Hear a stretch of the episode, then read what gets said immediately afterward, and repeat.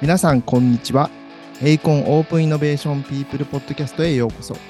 本番組は、 eiicon が運営するメディア、 TOMORUBA の編集長である私、真田が、 eiicon で活躍するメンバーや、 eiicon に関わる識者などをゲストに迎え、お話を伺う番組です。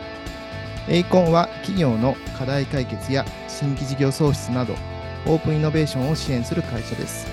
リスナーの皆さんには本番組を通して業界や職種を超えた新しい刺激や気づきを提供することを目指しています。はい。えー、と今回、えー3回目のポッドキャストになるんですけれども、えー、とゲストに、えーお迎えしているのは、エイコンの、えー、とセールスを担当してます、土屋さんになります。土屋さん、よろしくお願いします。はい、佐野さんよろしくお願いしよろます。しくお願いします。もう土屋さんといえば、あの、エイコンの中でも、僕の中ではアスリートっていう感じがすごいしてて、すごく、はい、はい。ありがとうございます。それどっちのですか？仕事のアスリートですか？あ。の。どっちも、どプライっちもです。ベート。も、あ、そうですね。プライベーはい。トも仕事も。そうですね、仕事も、うん。はい、プライベートも、なんかあの、鍛えて成果を出していくみたいな、はい、感覚は 持ってます。その鍛え鍛えるっていうか、そのスポーツというか、まあ、あの仕事じゃなくてすあのスポーツみたいなところで言うと、結構ずっと学生時代からやってる感じなんですか？いや、全然そんなことなくて、はいはいはいはい。本当文化部なんですよ。吹奏楽やってるみたいな、はい、そうなんですか？意外。感じだったんですけど、んうんうん社会人30歳ぐらいになるときに、うんうん。なんかちょっと体を動かすことにはまり始めて、はいはいはい。はい、なんかダイエットして、トライアスロンして、マラソンして、今ボディメイクしてとか、水泳してとか、なんかそんなのを。はい、なんかいつの時期も何かにはまりながら、えーでそれも仕事も一緒で、ははいいはいなんかその時その時でその仕事にはまりながら、ゴリゴリ。成果を出すためにあの練習練習をしているみたいな 訓練をし続けているみたいな感じです。すごいですよね。なんか本当にもうバキバキにこうアスリート並みにやられてるっていうこうイメージがあったりするんですけど、はい。まあ、はいその土屋さんをこうちょっとゲストにところで、はい、で土屋さんあのまあセールスというところで、まあ、エイコンで言うとその IS、まあ、インキュベーションセールスですよね。を略してまあ IS というふうにこう、まあ、セールスの仕事のことを、えー言ってますけれども、まあ、そのエイコンのその IS、まあ、インキュベーションセールスのこうお仕事って、まあ、どんなもんなんだろうなみたいなところをちょっとまず聞いていきたいなというふうに思うんですけど、ちょっとまあ IS の仕事とはみたいなところをちょっと土屋さんにお聞きしたいなと思います。はい、ありがとうございます。はい。えっ、と IS インキュベーションセールスの仕事なんですけど、うん一番シンプルに言うとお客さんへの営業活動です。うんうんなので受注をすることで、えー会社に貢献するというところが、まあ会社側の視点でいくと一番端的な説明になりますと。うんうんじゃあ具体的にどういう営業をしてるんだっけっていう話かなと思っていて、はい。えーとまあ、まさにそのオープンイノベーションを推進するエーコンにとっての営業活動というのが対象は大手企業さん、ではい大手企業さんがまあ今の状況を打破するためにとか新しい事業を生み出すためにというところでいろいろ悩み相談をされそこでまあオープンイノベーションであったり最近ではその社内の新規事業創出の取り組みプログラムみたいなところを自ら結構設計までしてでお客さんにこういうことをお客さんあなたたちの課題に対しては今こういう取り組みがいいんじゃないか予算も含めていや体制を含めてっていうところを提案してじゃあやってみようと言ってくれるところが受注になる、まあ、こんなイメージですかね。なるほど、なるほど。あのはい、前回のポッドキャストは、えっとまあ、コンサルタントのこう松尾さんが、あの出ていただいたんですけど、結構その、まあ、コンサルタントと組んで、まあ、上流から設計していくみたいなところは、あのまあえっとインキュベーションセールスとコンサルがこう手を組みながらやっていくみたいな感じですかね。そうですねコンサルの人たちと一緒にやっていく時もありますし、まあ、うん結構独自でやっていく時もありますし、ああ、はいはいはい。前回の松尾さんはその受注した後の運用の部分をメインにこう業務として取り組んでましたが、実際にインキュベーションセールスのメンバーでも運用まで携わるケースもありますし、松尾。さんのようなコンサルに、うんうんえー、と運用の部分をお願いするケースもあったりとか、まあ、結構いろいろうんはいなるほど。取り組み方はあります。はい、まあ、結構本当に裁量広くやってるって感じですかね。そうですね、はい、わかりました。あの土屋さん、まあ、あの英語の IS としてこう入社されたのが多分2年前とか3年前ぐらいとかだと思うんですけど、まあ、あの結構まあ前職でもいろいろこう仕事されてきたと思うんですけど、まあ、なぜこうエイコンにこうジョインしたのかみたいなところまあ多分本当にいろいろ経験されてきてっていうところで、まあ、どんな魅力感じたのかなみたいなところをちょっと次に、はい、聞きたいなと思ってます。ありがとうございます。あの、はい、少しだけちょっと私のキャリアの話をさせてもらうと、新卒は、えー、まあ、商社というか大手のメーカーに入って営業職をずっとやってました、うんうん、10年ぐらいそこでやっていて、でまあなんか売るだけっていうところにちょっと物足りなさとかを感じて、うんうんうん、そこで、えーと、大学院行き直して、はい、まあ、あの経営修士勉強して、うんうん、でその後コンサル業界に転職しましたと、うんうんはい、でその時に行ったのが M&A の業界で、まあ、当時、10年ぐらい前ですかね、はい、まさに M&A が佳境に入るこうスタートの時期みたいなところだったんですけど、まあ、そこでこうどちらかというと専門職として、えーと会社の経営に携わる部分でコンサル業務をやってました。でその後、えーと、自分その時いたメンバーと一緒にスタートアップ、うん、M&A に関するプラットフォーム事業を運営するスタートアップを立ち上げて、でまあそこは、えーと、結果的にファンドさんに EXIT してしまったんですけれども、はい、まあ、それで今、エーコンに来ているという、こんなキャリアなんですけど、はい、で私も、まあ、あの言うて結構、複数の企業に勤めさせてもらっていて、うん、でなんでエーコンにこう入ったかな、最後、決め手は何だったかなっていうのをいろいろ考えたときに、まああのー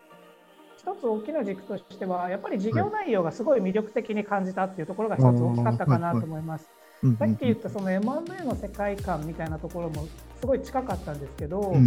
えーと、まさに私が入社した2年前ぐらいで、はい、えーと、アクセラープログラムとかこのオープンイノベーションプログラムがちょっとずつ火種がついてきて、浸透し始めてきた。だけどまだまだ型化されてないし一般化されてるとはまだ言い難い、これから市場を作っていくし求められる、えー仕組みだよねみたいな世界だったなと思っていますと、はい、でこういう新しいことに取り今もまだじゃあそれが2年で 出来上がったかというと、まだまだ過渡期 これからだと思うんですけどはいはい、はい、まさにそういうそのフェーズ事業内容としての魅力とか、フェーズの魅力みたいなところで。自分でさっきも最初の冒頭の筋肉の話じゃないですけど、まあ、自分で勉強しながら実践の場できちんとお客さんに価値を提供していくみたいな、こういうフェーズを楽しめでそうだなっていうところが、はい、この2点だったかなと事業に関してはそういうイメージです。でもう1点あって、うん、これは社風の話もあって私もどちらかというとこう、本当にあのー、2時とか3時まで働いてタクシーで帰るみたいな世界も 経験した私がもう、はい、から、えーと、18時に仕事が終わって家に帰れるっていう、うん、まあ、両方経験して、はいはいはい。でまあ、自分には何が合うかなとかいろいろ考えたりもしてたんですけど、うんうんうん、こう真由子さんあ中うちの代表の中村と面接をした時に、はいなんか子供抱っこしながら面接したのがすごい印象的で、まあ、めちゃくちゃ大変なフェーズだし時期だけど、ちゃんと家庭のことも、あの見れる環境なんだなっていう、はい、なんかそこは社風が結構しっくりきたというかなんか理解できた？でなんかあの社員に優しい会社っていうだけじゃなくてその分めちゃくちゃ頑張ってるんだろうなっていう、はい、あの裏側もやっぱその 1時間ぐらいの面接ですごい見えてあちゃんと自分たちのために努力ができる会社だし、うんうん、その努力した分ちゃんと何か得られるとか、うんうん、得られるために努力するみたいなのがこうぐるぐる回る会社なんだなっていうのを感じてこの社風もすごい自分には合いそうだなと思ったので決めたっていうのがポイントかなと思います。わかりました。まあ、やっぱりこう大きく2点あって、まあ、1つ目が、えーとまあ、本当にこうオープンイノベーションっていうところ、まだ型化されてないところを、その形をこう作っていくこと、そういったフェーズにこう携われるっていう魅力と、やっぱりまあ社風の魅力みたいなところっていうところがあの自分の中でこうかなりしっくりきてこうジョインしたっていうところだと思うんですけど、実際にその、えーとまあ、栄光にこう入社したみて、まあ、そのイメージしていたこう社風みたいなところって、実際にその通りだなみたいな感じでした。ああ、もう、はい、はい、その通りだったなという印象です。うんうんうん、はい、なんか特徴的って言ったら変なんですけど、はい、なんかまあ私もそ見てきた中での経験談でしかないんですが、うんうんはいあの多席にする人が少ない。ああ、なるほど、なるほど。そううですねまくいかなかった時に、あの部署がとか誰々がとか、うんうんうんそのサービスがとかっていう人たちをたくさん見てきたんですけど、うん。はいはいはい。みんななんかなんでうまくいかなかったんだろう？どうすればうまくいったんだろう？みたいなところをこう自ら思考しはい。次のアクションに動かそうとしているとか動かしている人たちがすごい多くて、あはなんか、はい、やっぱりその最初に感じた多分普通に努力をできる人たちが集まる会社なんだろうなっていうのはすごい体感しましたね。い。なるほど。はい、やっぱりあのーまあ、僕自身もまあいろいろこうアクセラプログラムとか取材させていただいたりして、まあ、現場に行きますけどやっぱりその本当にそのプログラムのその成果発表会であったりですとか、まあ、プログラム自体こう良くしていこうっていうところであのー、まあ、やりながらこう裏側でこう Slack でどんどんどんどんこうえーとまあ、ここはあの良かった、ここは良くなかった、こう改善した方がいいって、どんどんどんどんこう職種関係なく意見言い合うみたいなところがあると思うので、まあ、そういった意味で言うと、本当に、なんだろうな、まあ、多責にしないで、こう、自分事としてみんなやってるなっていう感じはすごいしますよね。うんうんうんはい、いやすごいと思いますよ。これはね、はい、うん私もなんだかんだ登録者見てきましたけど、はいなかなかないかなっていういい文化だなと思ってます。なるほど、なるほど。わかりました。で、次に、その、まあ、ジョインしてからのお話の中で、まあ、これまで、まあ、いろんな、こう、えっ、と、まあ、プロジェクトに携わってきたり、まあ、ご支援してきたと思うんですけれども、まあ、その中でも、こう、手応えと、まあ、その反面、ちょっと厳しさみたいなのも、こう、感じた部分とかもあったかなと思うんですけど、まあ、その手応えと、その厳しさみたいなところで言うと、ど、どんなところに、こう、感じたのかなっていうのを、お聞きできればなと思ってます。はい、ありがとうございます。手応えっていうと、まあ、すごい難しいところではあるんですが、うんうんはい。なんか、あのーこう価値を発揮できたなって、えーとうんうん外の目から見てか感じられるところと言ったらいいんですかね。うん。あの自分が、えー、と主観的にじゃなくこう、はい、客観的にっていうところでいくと、うんやっぱりあの2年目に入ってお客さんからやっぱり指名で、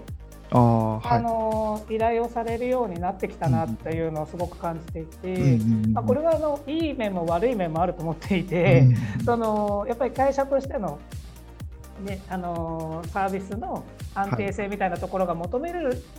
ことを想像すると、うんうん。やっぱりなんか指名っていいんだっけっていう議論はあると思うんですけど、はい。まあ、一方で営業担当としてはい。はあの今年も土屋さんでお願いしますっていうところを言ってもらえるのは、はい。やっぱり成果を出した結果とかい一生懸命取り組んだ結果お客さん見てくれてたなと思っていて、はい、すごく嬉しいなと思っているので、はい。はい、手応えとしてはあのあったなとは思っております。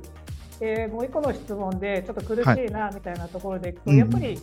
今の話にもちょっと通ずるんですけど、はい。なんか私以外にもできる人がたくさんいるのに私だけみたいな話になってしまうのはちょっとあんまり良くないと思っているので、なんかもうちょっとこれをこう体系的にというか、うんうんうんエーコンとしてさすがだなって言われるような、まあなんか仕事の仕方をもう少ししていきたいなとは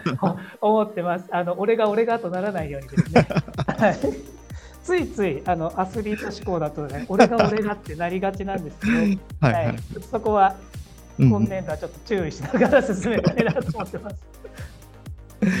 でもやっぱりこう、まあ、エイコンのこう仕事だと結構やっぱりその、まあ、年間を通じてというか、まあ、通年で、えっと支援をして、まあえっと成果を出していくみたいな、あのーことだと思うので本当にその立ち上がりからその、まあ、アウトプットというか成果を出していくまでずっとこう、えっと支援をしていって、まあ、お客様のこう、まあ、成長といったらちょっと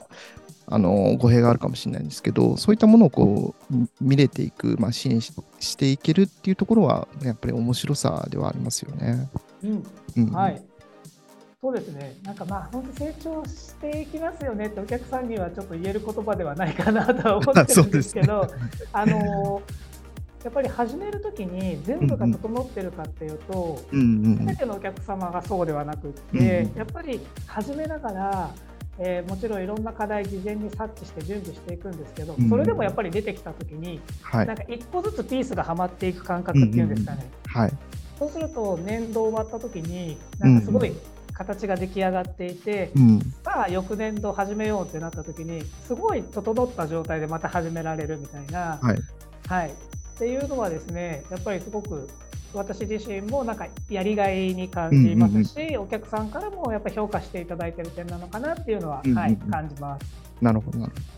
あの、こう、まあ、エイコンをジョインされて、こう、まあ、2年ぐらい経ってっていうところで、えっ、と、まあ、いくつも、こう、プロジェクトを、こう、えっ、と、まあ、支援している経験から見て、こう、その、オープンイノベーションという、この、えっ、と、まあ、事業創出のこう手法の、その、有用性じゃないですけれども、えっ、と、まあ、それに関してど、どういうふうに、こう、土屋さん感じられてるのかなっていうのを、いかがでしょうか？あありがとうございます。あの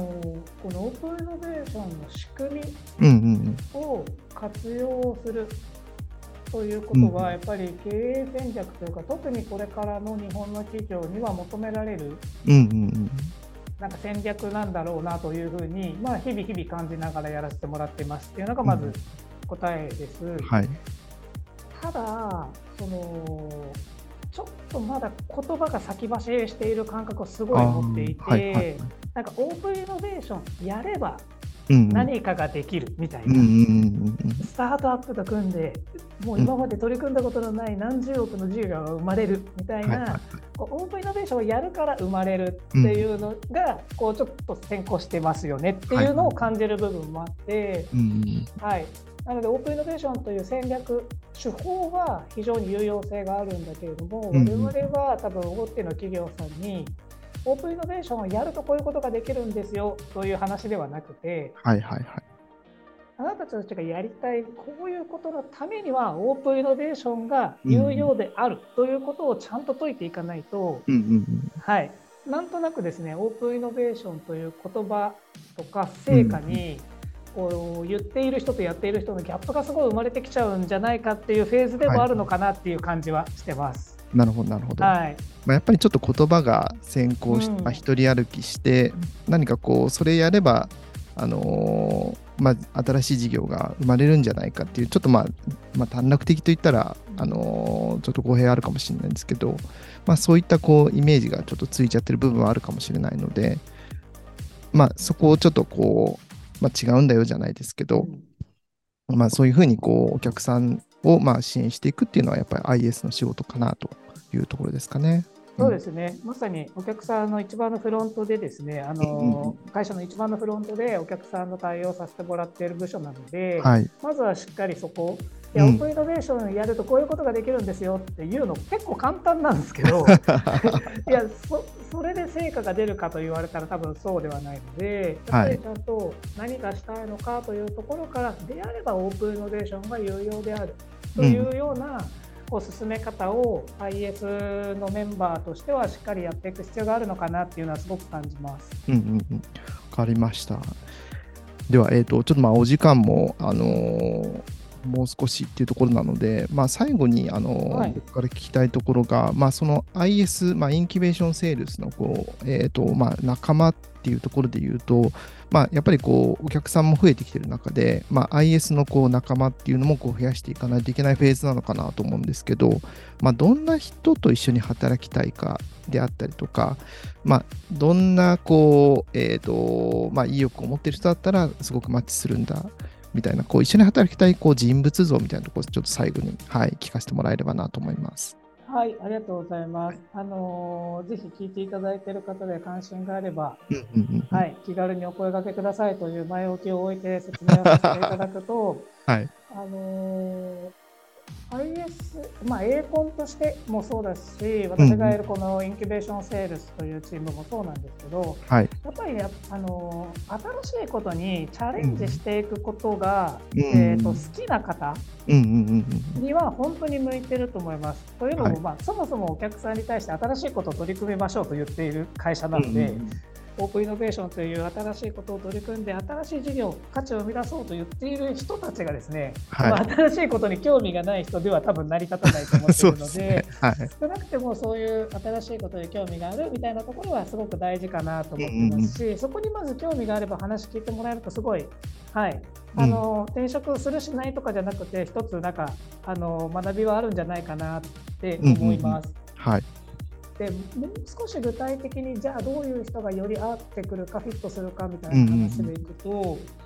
っぱりですねこう自ら積極的にチャレンジするのはもちろん口に出すのはもちろんなんですけどやっぱアクションできる人じゃないと結構しんどいかなっていう気はします。はい。なので大手企業さんとかで結構来た指示に完璧に応えるみたいなところが得意な方もいらっしゃると思うんですけど、はいなんか指示待ち、柔道的みたいな人だと、うん、エーコンでは結構自ら仕事を作って考えてアクションしてっていうのが求められてくるので、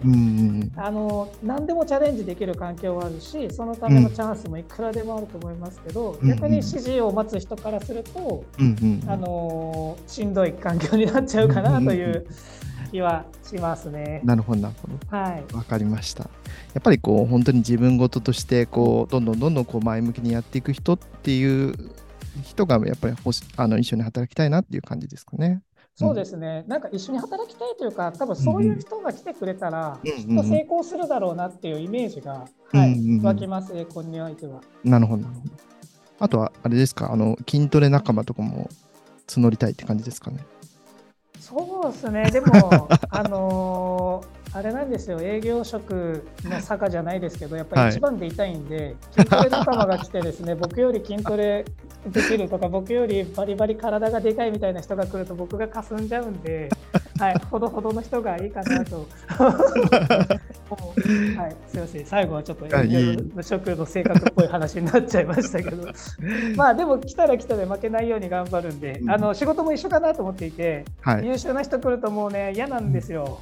わーって思うんですけど、でもそこでうわーってならずに、こいつには負けねえってやれてる人たちが今の IS のメンバーかなって感じ。はい。わかりました。はい、またこう新たなこう土屋さんのこうライバルとなるような人が多分来ていただけると。いやいやいや、おこがましい。はい、ぜひ、はい、一緒にやってくれる人が聞いてくれたら嬉しいですね。わ、うん、かりました。はい。じゃあ、えっ、ー、と、採用情報とかは、あの、エイコンのホームページとかでも、えっ、ー、と、詳しく書いてありますので、ちょっとまあ気になった方は、あの、ホームページとかを見ていただければなと思っております。あの、カジュアル面談とかも、えっ、ー、と、やってるようなので、あの、まあ本当に、えっ、と、気軽に、えー、話聞いてみたいなっていう方でも、あの、ご応募いただければなと思ってます。はい。では、えっ、と、今回のゲストは、えっ、と、セールスの土屋さんでした。どうもありがとうございました。はい、ありがとうございました、はい。ありがとうございました。